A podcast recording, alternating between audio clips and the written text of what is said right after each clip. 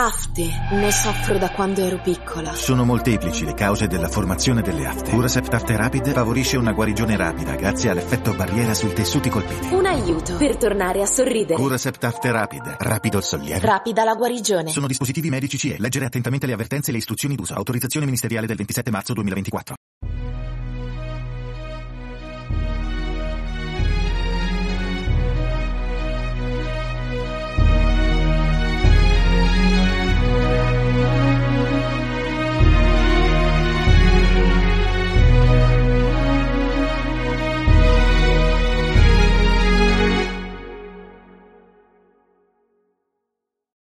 Ciao a tutti e benvenuti al 48 episodio di Pillole di Scienza. In questo episodio torno a parlare di informatica, in particolar modo di cloud. È un concetto ormai molto usato, lo avrete sentito nominare spesso. Ecco, cerchiamo di capire esattamente di cosa si tratta, quantomeno in termini semplici e con un, un po' di chiarezza che non guasta mai. Come da manuale iniziamo con una definizione.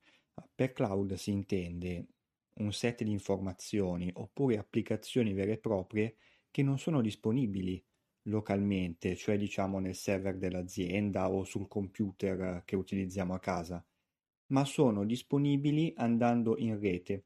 Quindi ci sono dei server che saranno localizzati chissà dove, che conterranno appunto questo set di informazioni o queste applicazioni di, cui abbiamo bisogno. Quindi sostanzialmente con cloud si intende un qualcosa che è reperibile attraverso la rete, attraverso in particolare la rete internet.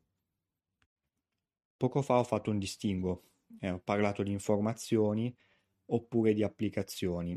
Iniziamo dal primo insieme. Che cosa si intende per informazioni che vengono salvate sul cloud? Qualunque cosa, qualunque tipo di file, fotografie, eh, documenti personali, documenti aziendali. Si tratta insomma di una modalità di salvataggio e reperimento dei dati un po' diversa. Da una parte si ha la sicurezza o, o quasi sicurezza di non perdere l'informazione perché sapete tenere magari dei file su una chiavetta o su un hard disk portatile, insomma posso fare tutti i backup, copie di sicurezza che voglio, però se questi si rompono perdo i dati.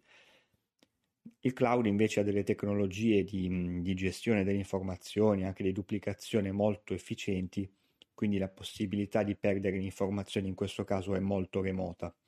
C'è da dire che però, come ho detto prima, l'informazione è in rete, quindi poi c'è un tema di sicurezza, in particolare per, per le aziende, ma anche per, per informazioni personali, come ad esempio le fotografie, che vanno comunque tenuti in considerazione. Per quanto riguarda la seconda area di servizi eh, che mette a disposizione il cloud, quello delle applicazioni, c'è da fare un ulteriore distinguo. Utilizzare appunto applicazioni in cloud oppure utilizzare il cloud come risorsa computazionale. Partiamo dal primo caso, utilizzare applicazioni in cloud. Tutti noi, nella maggior parte dei casi senza saperlo, abbiamo utilizzato applicazioni in cloud. Insomma, chi non si è registrato a certi siti ed ha fatto poi la successiva login per usufruire dei servizi. Sto parlando di siti molto comuni come e-commerce o comunque qualunque tipologia di sito web con una registrazione che offre un certo tipo di servizio.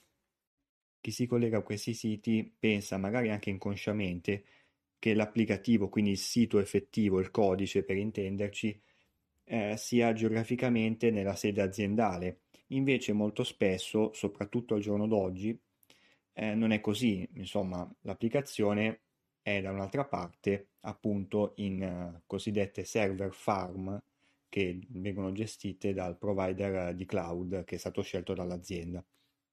Prima di addentrarmi nel discorso server farm in cloud, volevo parlarvi del secondo caso di utilizzo applicativo, cioè utilizzare il cloud come risorsa computazionale.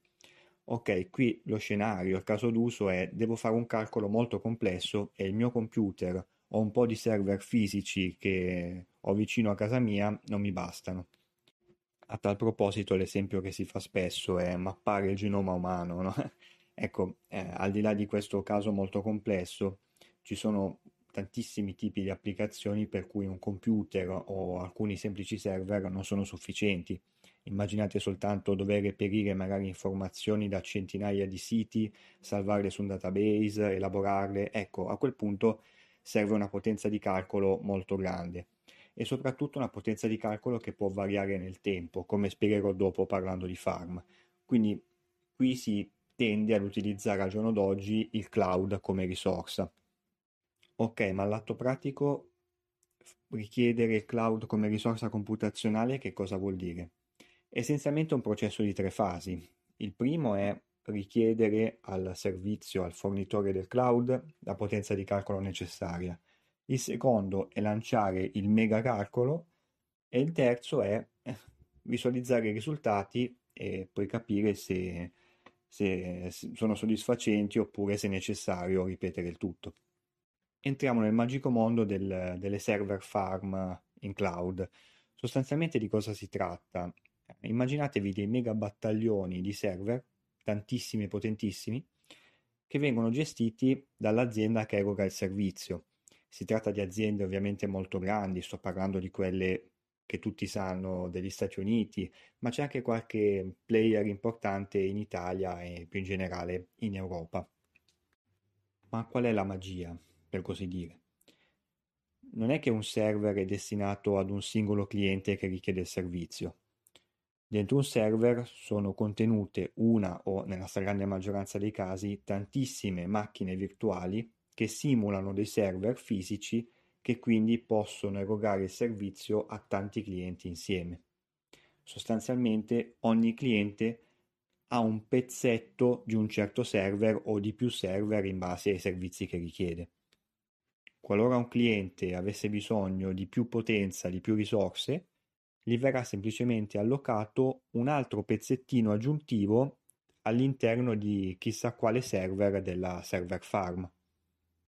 Il tutto magari in secondi o al massimo minuti, eh, diciamo molto meglio che dover andare in un negozio, acquistare un pezzo un, o un server nuovo e doverlo poi installare, no?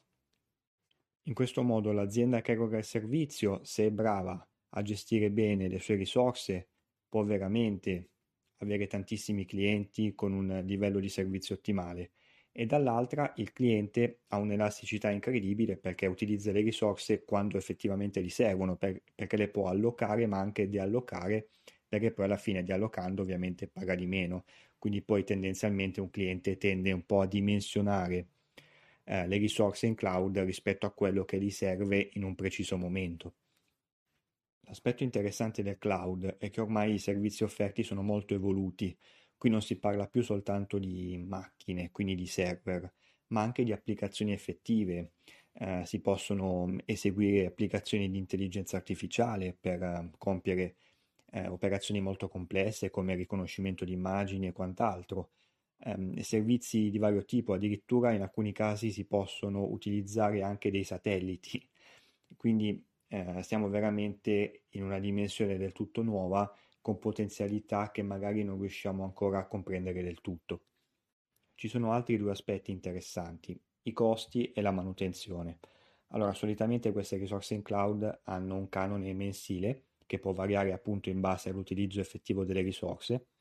Questo canone non è basso tendenzialmente, ma è comunque più basso che acquistare di botto un, un server da zero da mettere poi nella propria azienda magari con un ambiente a bassa temperatura, con poca polvere e quant'altro. Quindi sicuramente il cloud ci solleva dal dover gestire qualcosa di fisico nella nostra azienda con un canone un pochino alto, però insomma toglie un bel po' di problemi, ecco. Per quanto riguarda il secondo aspetto, cioè la manutenzione, se l'accounting cloud è ben configurato, una parte dei controlli che devono essere fatti quotidianamente da un sistemista vengono fatti dalla piattaforma stessa, il che non è male.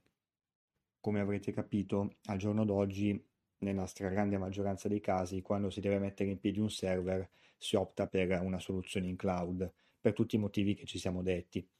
Chi non lo fa magari teme il cambiamento o magari non, non ritiene il tutto strategico dal punto di vista aziendale, spesso sbagliando, Certo però che c'è da considerare anche un aspetto normativo, perché qui si tratta di salvare dei dati magari sensibili eh, in posti che sono fisicamente lontani dalla propria azienda. Ci sono varie normative che regolano il tutto e quindi prima di fare una scelta di questo tipo bisogna considerare attentamente anche questi aspetti.